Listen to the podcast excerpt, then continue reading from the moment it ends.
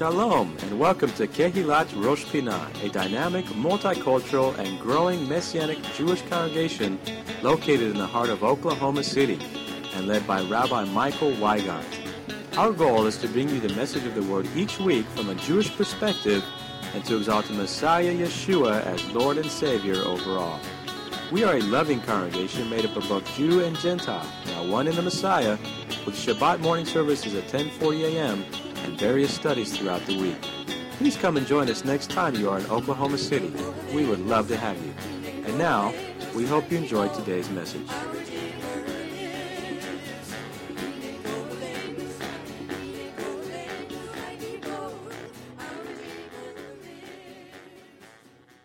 Thank you, friends. I want to jump right into the Word of God here. In fact, I want to share right off the bat two scriptures that are about the Word of God, that are taken from the Word of God.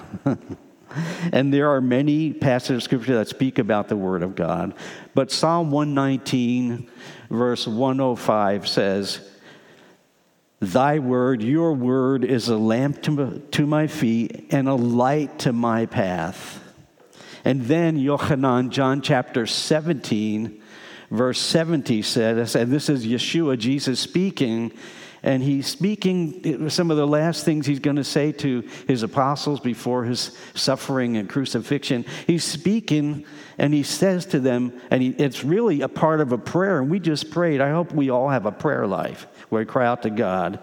But Yeshua makes this proclamation. He says, "Sanctify them by your truth. Your word is truth."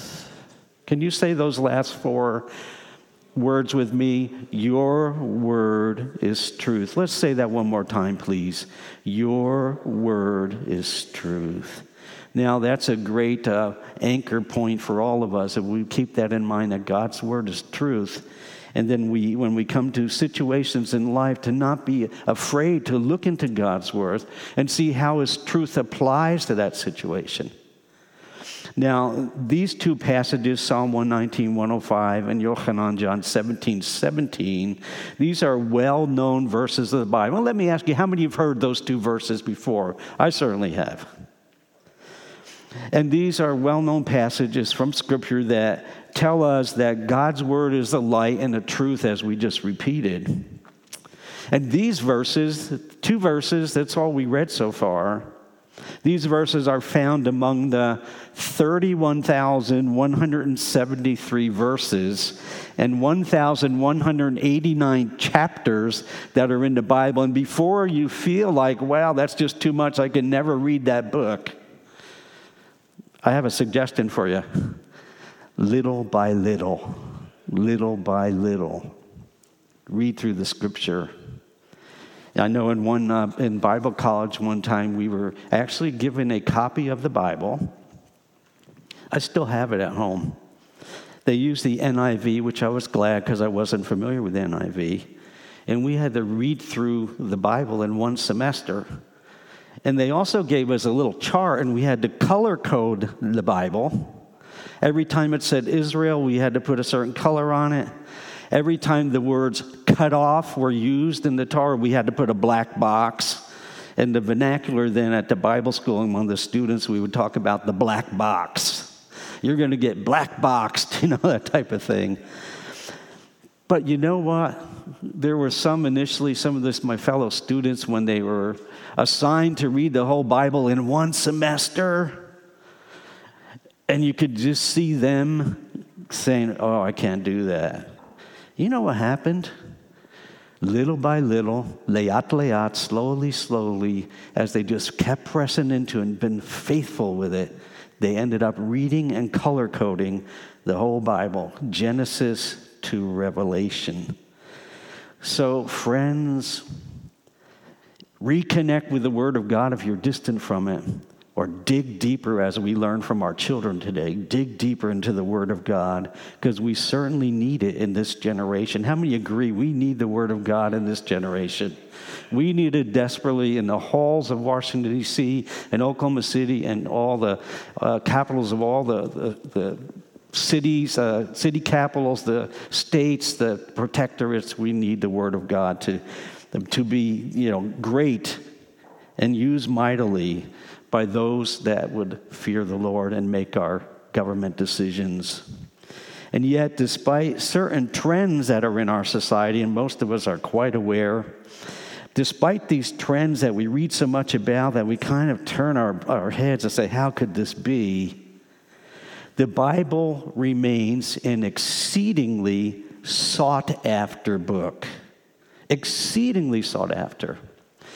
And if you think that's hyperbole, if you think I'm exaggerating, I'm actually not. There's an organization, it's a, a non-commercial research, it's an international non-commercial research organization that accumulates data about printed things. It's called Words Rated, one word, Words Rated.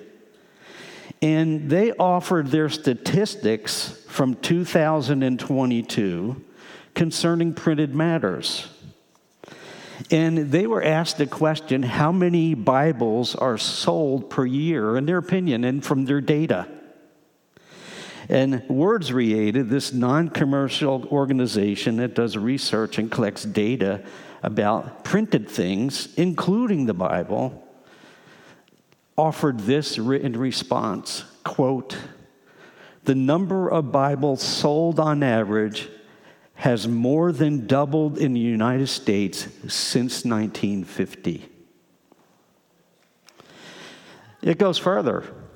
Quote, and I'll continue to quote, they said, again, Words Rated, an international non-commercial research and data firm, they said that twenty million Bibles are sold each year in the United States. one point six six million Bibles are sold each month. three hundred eighty-four thousand six hundred fifty Bibles are sold per week. fifty-four thousand nine hundred forty-five Bibles are sold every day.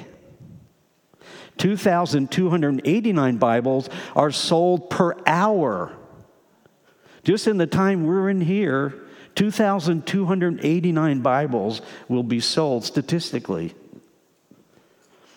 thirty-eight Bibles are sold per minute, and six point four Bibles are sold every ten seconds.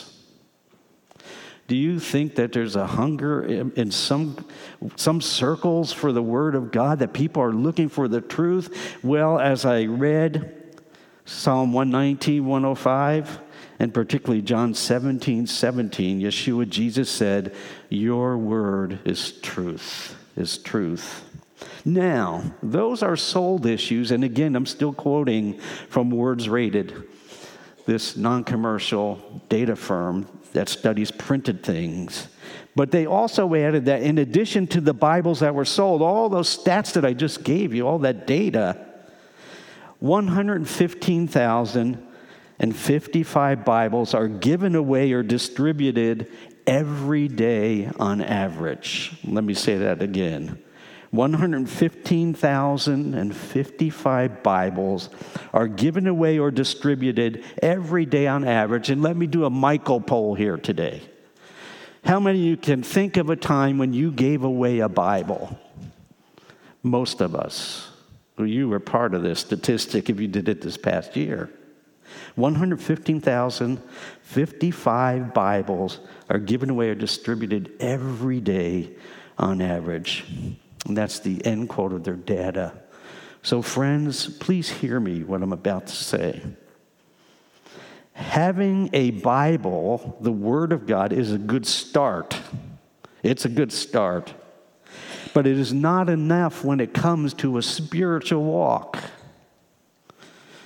One may have all the Bibles that you can think of stuffed into their office, but that's not enough, in my opinion. The Word of God placed prominently on our desk at home must become the Word of God lived out prominently in our daily lives. That's what we need. To, to activate the Word of God in our life by the power of the Spirit through yielding to what the Word of God says. That's what we need. Now, as we read the Bible, if we will read Scripture with an open heart, and when I say Scripture, I'm referencing uh, the book of Bereshit, Genesis, all the way to Revelation. As we read Scripture, if we'll read Scripture with an open heart, so to say, and can I say this, with eyes of faith, if we'll read Scripture that way, and realize when we're reading Scripture, it's not reading the front page of the New York Times. It's not reading the Daily Oklahoman. When we read the Word of God, the Scripture, we're reading God's Word, His truth that endures forever, in a written form. In the book of Messianic Jews, Hebrews chapter four, verse twelve, remembers and says this, says, the Word of God is living and powerful and sharper than any two-edged sword, piercing even to the division of soul and spirit and of joints and marrow, an unusual phrase because that's a sacrifice phrase, joints and marrow. And is a discerner of the thoughts and intents where of the heart.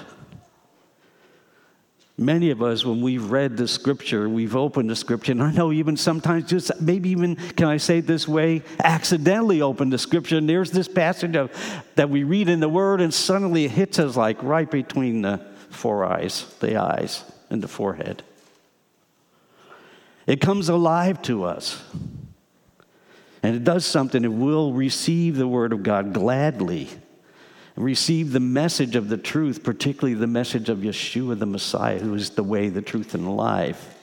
Our lives change. Really, that's the testimony of a believer, that at some point in that believer's life, and if you're a believer here today, you can concur with me, at some point in that believer's life, the Word of God became real to that person, and the person responded to the Word of God. That's really my testimony. Maybe that's yours too.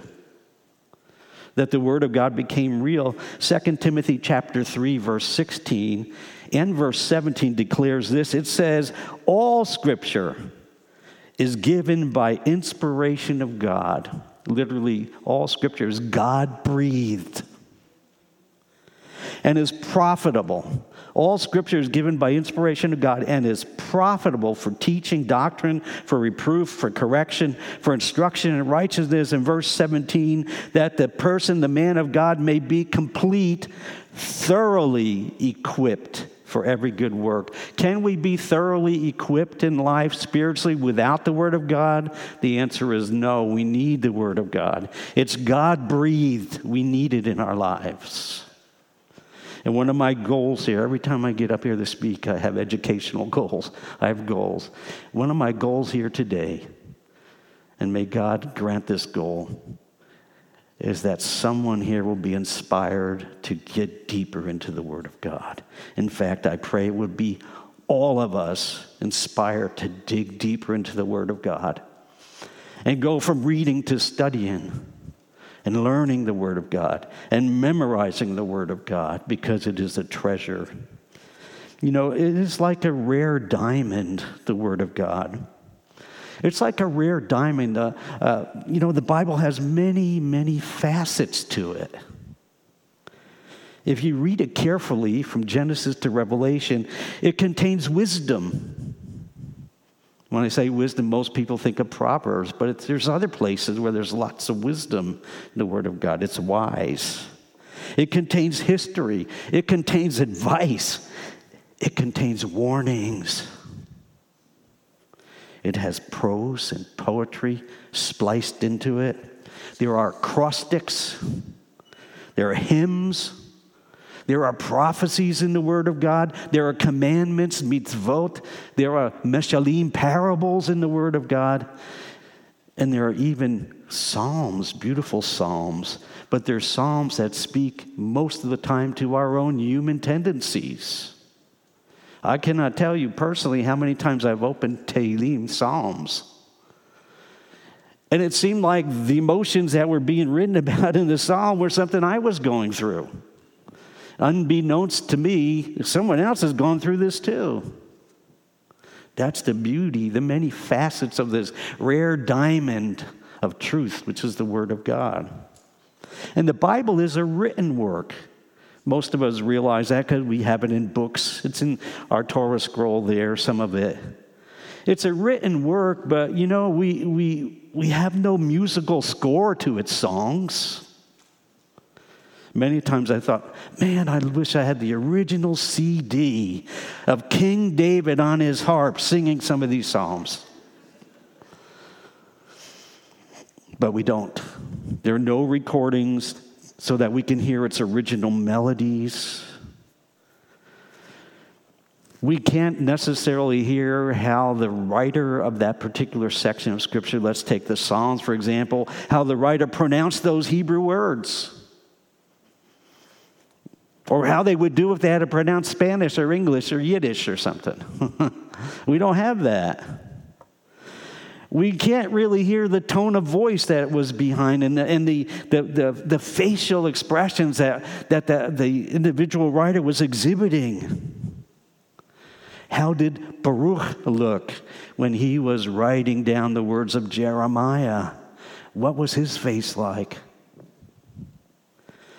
How did their faces look when, as we read in Psalms, it says, by the rivers of Babylon, we sadly hung our harps and we wept for you, O Zion.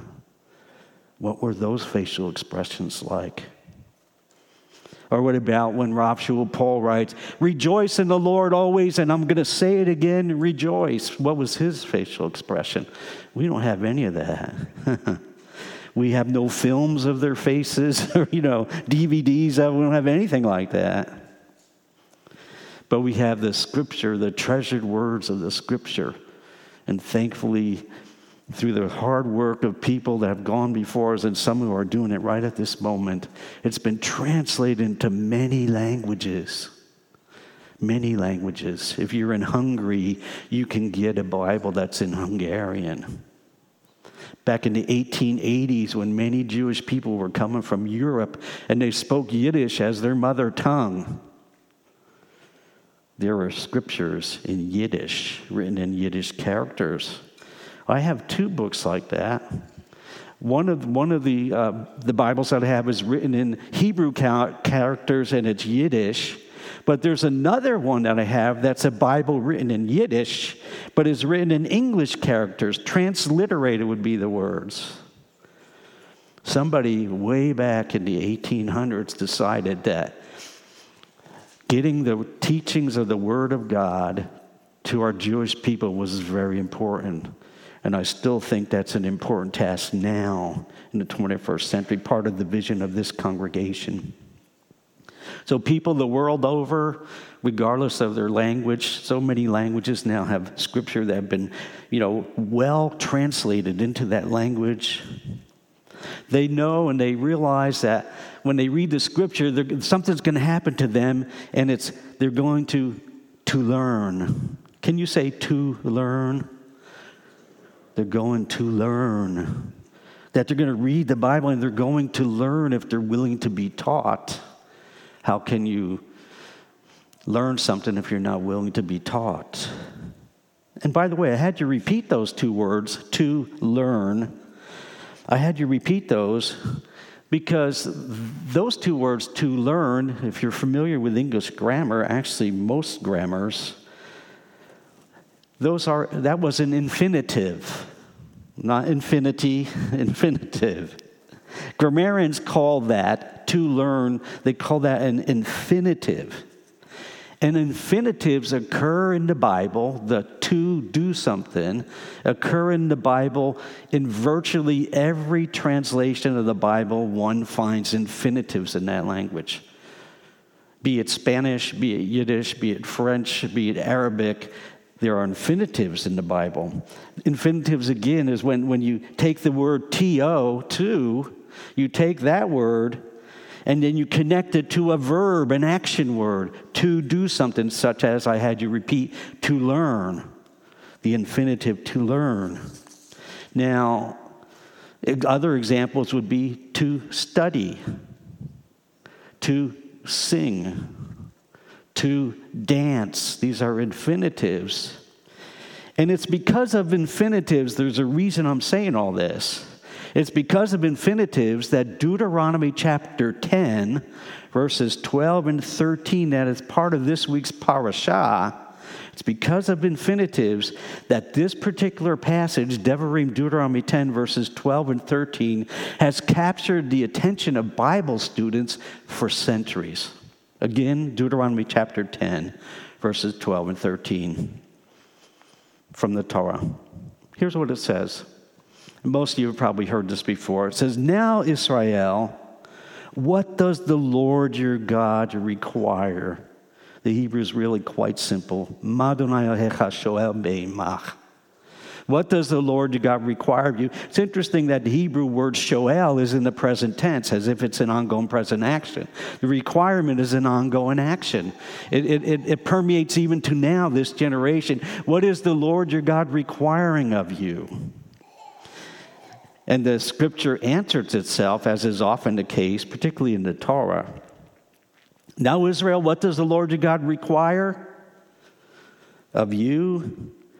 But to fear the Lord your God, notice the infinitives, to fear the Lord your God, to walk in all his ways, and to love him, to serve the Lord your God with all your heart and with all your soul, and to keep, observe, obey the commandments of the Lord and his statutes, which I command you today. And then it says, for your good.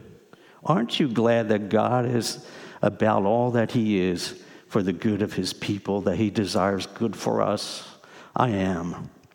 Think of how the how things would be different if he desired evil for his people, or bad things to happen to his people. Keep the commandments of the Lord as his statutes, which I command you today for your good. Now, this passage in the English language Bible, Deuteronomy ten, verses twelve and thirteen that I just read, is, a, is slightly different in the Hebrew, by the way. But it contains five infinitives. I was emphasizing them as we, as we were reading, the five infinitives, if you didn't catch it. The first one was to fear. Some translations say to reverence. To fear, and the object of our reverence is the Lord our God. That's who we reverence. It's a joy to gather here each Shabbat and reverence the Lord and gather. It's, it's so refreshing and, and cleaning, so to say, cleansing when we put aside the week. And Carl asked about how, how people's weeks were, and some of you did raise your, your hand. You had a pretty tough week. It's a, it's, it's, a, it's a joy to gather as believers and to reverence the Lord. It says to fear, and the object of our reverence is the Lord our God. The second infinitive was to walk, to walk. And to walk how? It says, in all his ways. That's how we conduct ourselves, in all his ways. The third one is to love. To fear, to walk, to love. To love whom? Well, to love above all, first and foremost, the Lord our God. The fourth infinitive was to serve, to serve. To serve whom?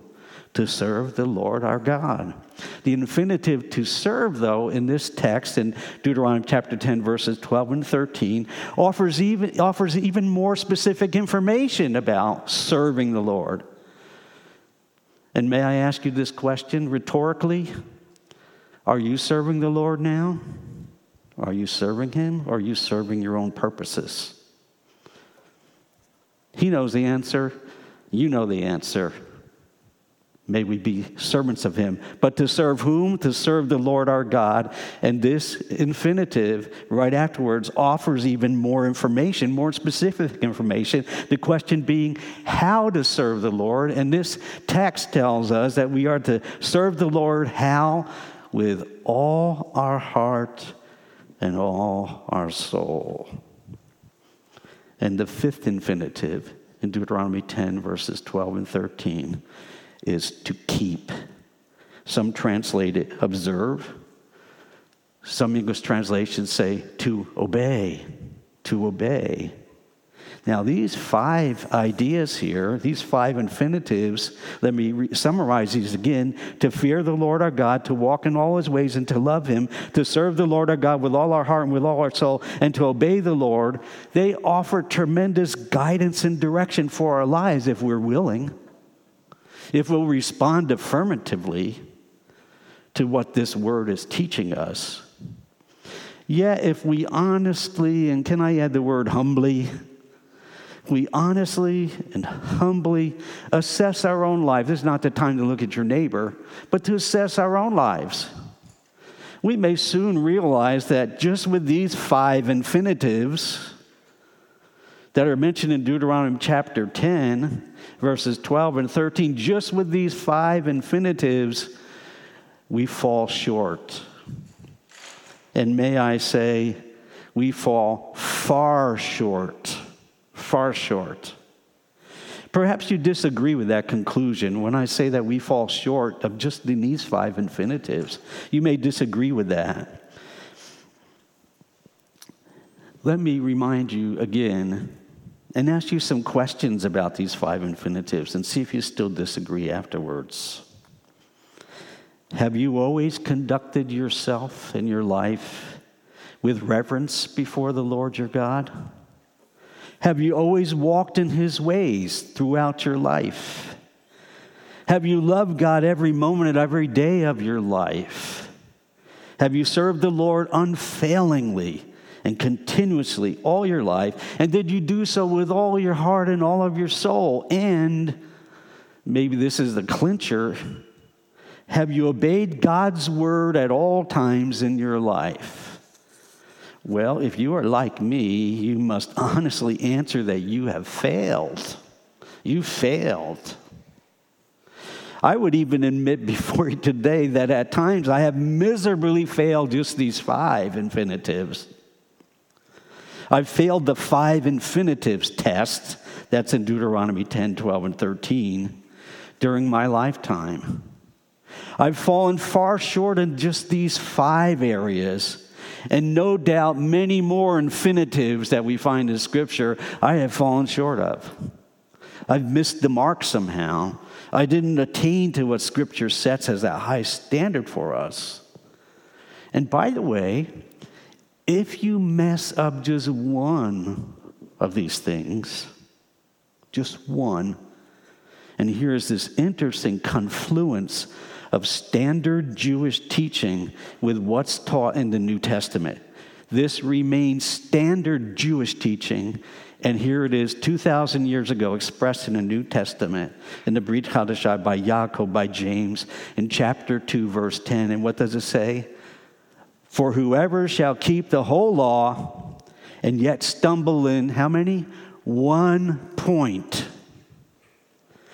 He is guilty of all. Modern Judaism looks at the Torah and the commandments of the Torah as one unit. You buy into all that unit, and if you miss one, you've like you've broken all of them. Now let's hear what a first century Pharisee, we know him as Saul of Tarsus, Paul. Let's see what he wrote about this very matter that I'm expressing today. He no, he, no doubt that he knew Deuteronomy chapter ten, verses twelve and thirteen. And I would even suggest to you that he knew the infinitives of the Bible, well beyond the five that are mentioned here in Deuteronomy ten, twelve, and thirteen. As to the Torah, he was blameless. He was instructed by the, the preeminent rabbi teacher of his day, Gamaliel, Gamaliel as we call him in English. There's no doubt he was well instructed in what the Torah and the Scripture says. Now, Paul wrote this to the Romans in chapter three, beginning with verse ten. As it is written, he wrote, or we would say this way, the Bible says, as it is written, there is none righteous, no, not one. And starting with this quote, all the way to the end of verse sixteen, everything that he says, after he says, it is written, as it is written, everything that he says is a quote from the Tanakh, the Hebrew Scriptures. Here are some of them. If you have a good Bible with a, a little bit of references connected to it, it'll tell you exactly where these verses are found. And it does show us, by the way, as an aside, it shows how masterful Paul was with Scripture and how much he knew of Scripture. That begs the question, how much Scripture have you set to memory? How much Scripture do you know? If you're like me, that's something I need to grow further into. But here's what he said, and everything here on out, after, as it is written, everything after that through verse sixteen are direct quotes from the Tanakh, the Hebrew Scriptures. Here's what he said. There is none righteous, no, not one. There is none who understands. There is none who seeks after God. They have all turned aside. They have together become unprofitable. There is none who does good, no, not one. Verse thirteen, their throat is an open tomb. With their tongues they have practiced deceit. The poison of asps is under their lips, whose mouth is full of cursing and bitterness. Their feet are swift to shed blood. Destruction and misery are in their ways, and the way of peace they have not known. There is no fear of God before their eyes. Everything I just read was a quote from the Hebrew Scriptures. Then, after Paul, Rav Sha'ul, Paul, Rabbi Saul, makes this assertion, assertion, he makes it emphatically with many references to show that those who think that they are so righteous, they're really missing the mark. He says this in Romans three, the same chapter, verse twenty-one, but now the righteousness of God apart from the Torah is revealed, being witnessed by the Torah and the prophets, even the righteousness of God through faith in Messiah Yeshua. There's where you connect with true righteousness, through the righteous one himself, who was blameless, the Lamb of God who took away the sins of the world. Even the righteousness of God through faith in Messiah Yeshua, to all, and notice this please, and on all who do what? Who believe. Are you a believer in the Messiah today? If you're a believer in the Messiah, you are connecting to his righteousness. That doesn't downplay the fact that we're supposed to obey what he says. But it's salvation by grace through faith, and it's not by works, he says in Ephesians two. And then he continues, though, in verse twenty-two, for there's no difference. Verse twenty-three is an often quoted verse. Some of you probably know this verse by heart. For all have sinned and fall short of the glory of God, which is the most powerful word in that. Some suggest it's the word all, because it wraps us all into the same boat, so to say, the proverbial boat of being, having sinned and fallen short of God's glory. And then verse twenty-four, being justified freely by his grace. After saying everyone has fallen short of really God's ultimate purpose, his glory for them, he says we're justified freely by his grace. How? Through the redemption that is in Messiah Yeshua. If you've fallen short of the grace of God, if you've fallen short of his glory, if you've fallen short, you have a Savior, and his name is Yeshua, Jesus of Nazareth. He's the one who can cleanse you from your sin. Being justified freely by his grace, verse twenty-four again, through the redemption as in Messiah Yeshua, whom God set forth as a propitiation by his blood through faith, notice the word faith again, trust, belief, to demonstrate his righteousness, because in his forbearance God had passed over the sins that were previously committed, to demonstrate at this present time his righteousness, that he might be just and the justifier of the one who has faith in Yeshua. Because it's on Messiah, the solid rock, we stand. All other ground is sinking sand. Now, today we have the privilege to celebrate the Lord's Supper. You can see the elements right here in front of me. We remember when we do this how Yeshua willingly, willingly bore our sins on the cross, on the tree, on the execution stake. He did that because, and maybe I can't speak for you, but I know that I have fallen short just in those five infinitives of Deuteronomy ten, verses twelve and thirteen. I've fallen short there. Maybe you have too.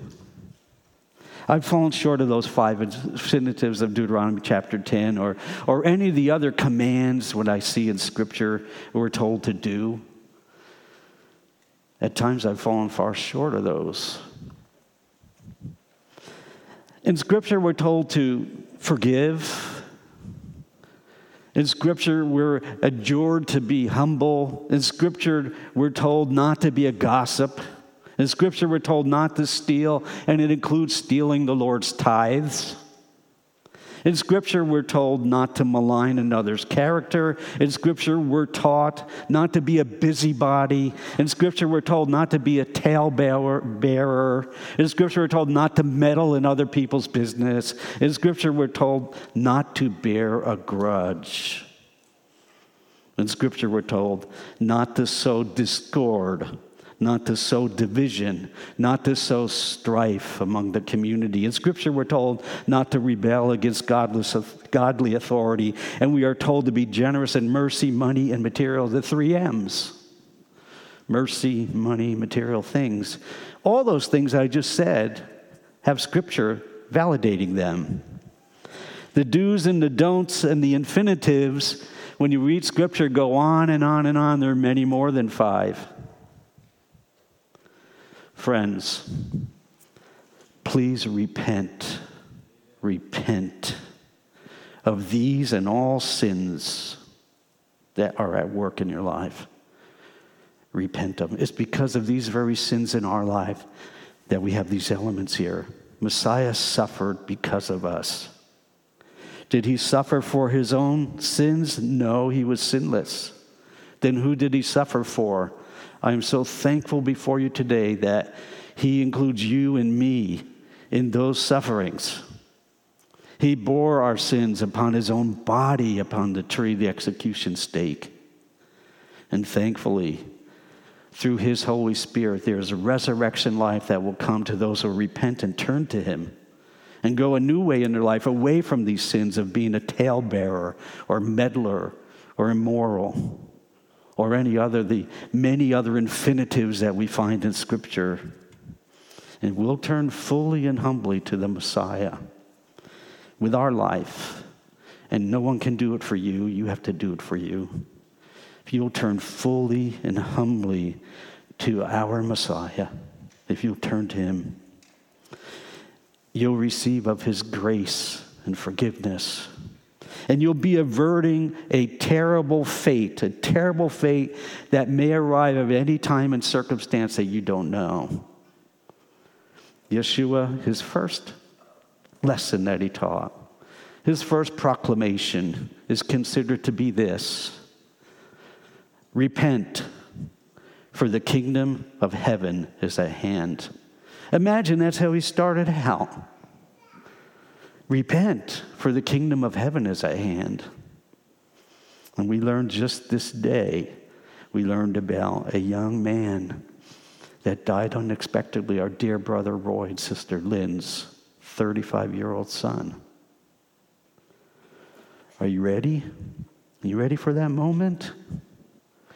Friends, look at your life and repent. Now's the time of repentance.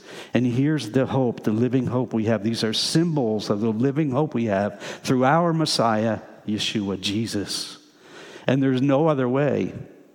Judaism will not do it. Religiosity will not do it. Your own good deeds will not do it, although we are to do good. None of them will do it. There's only one way. That's through the shed blood of Yeshua. He is the sacrifice lamb who gave himself for you. I think, I think he knows your name today. In fact, let me go further. He knows how many hair, how many hairs we have on our head. It says in Mattityahu and Matthew that even a sparrow falls to the ground. He knows all about it. Do you think you're hidden from him today? You may be hidden from the eyes of humanity, But you're not hidden from him, and he knows exactly what you're all about. He knows that about all of us. And here's the very good news. I have one more passage of scripture I'll share with you. If you'll humble yourself and repent and turn to him, you know what you're going to find? Mercy. Can you say that word with me? Mercy. The Lord is merciful. If you'll turn to him and repent and ask for his help with the sin that so easily besets you, ask for his help with that trouble you have, ask with his help if you're a meddler or a gossip, or that's, ask him to take that out of you. You're going to find mercy. But you must repent of evil and instead fear the Lord, walk in his ways, love him, serve him with all your heart, and obey his Holy Spirit. That's what Deuteronomy chapter ten, verses twelve and thirteen said. Since I've been speaking of Yeshua, let me close with something he said. I love his parables. I did what, uh, I did a yeshiva paper years ago on his parables. Here's one of them. Luke chapter eighteen, beginning with verse nine. Many of you know this parable. Yeshua spoke this parable, Luke eighteen, verse nine, to some, it doesn't say everyone, but to some who trusted in themselves that they were righteous. And not only that, they despised others. Here was his parable, verse ten. It has been a, a, a, a earth-shaking parable that has resonated for two thousand years and brought conviction and truth to those who will receive it. Verse ten, Luke eighteen, two men went up to the Beit Mikdash, the temple, to pray.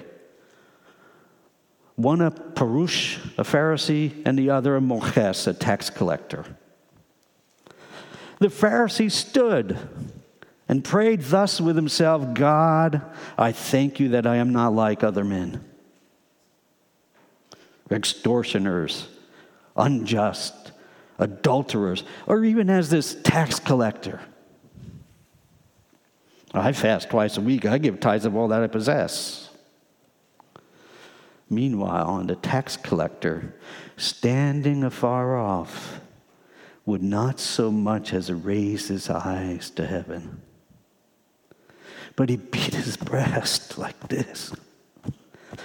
God, be merciful to me, a sinner.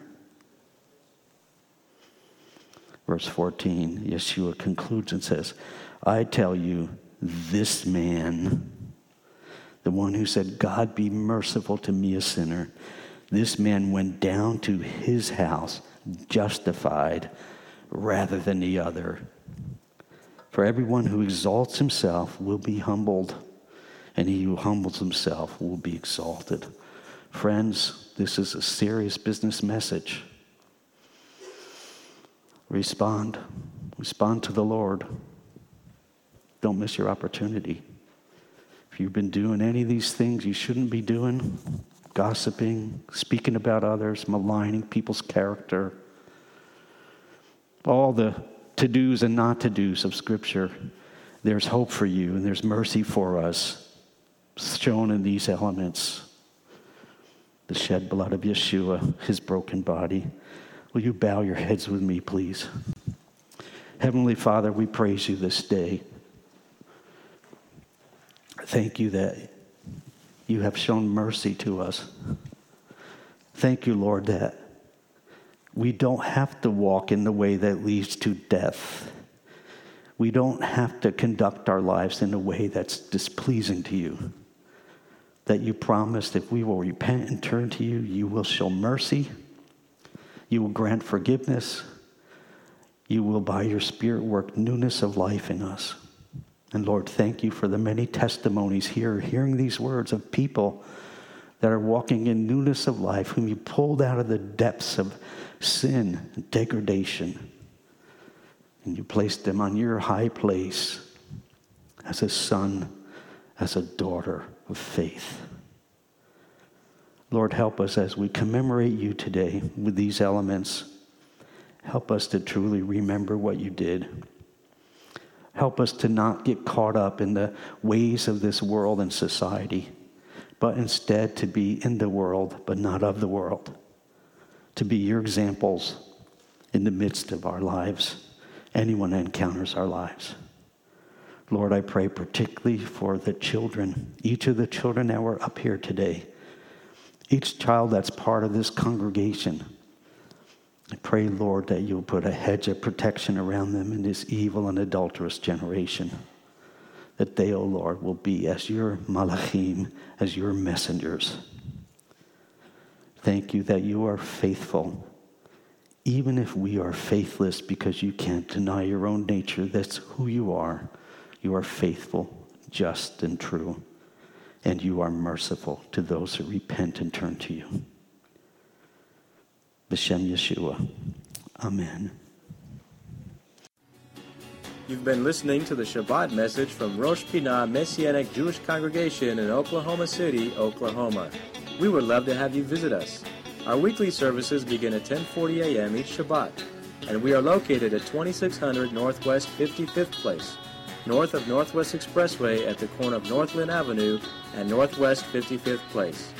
We meet each Shabbat for wonderful praise and worship with dance, liturgy, teaching, food, fellowship, excellent children's programs, and Bible studies on Tuesday nights.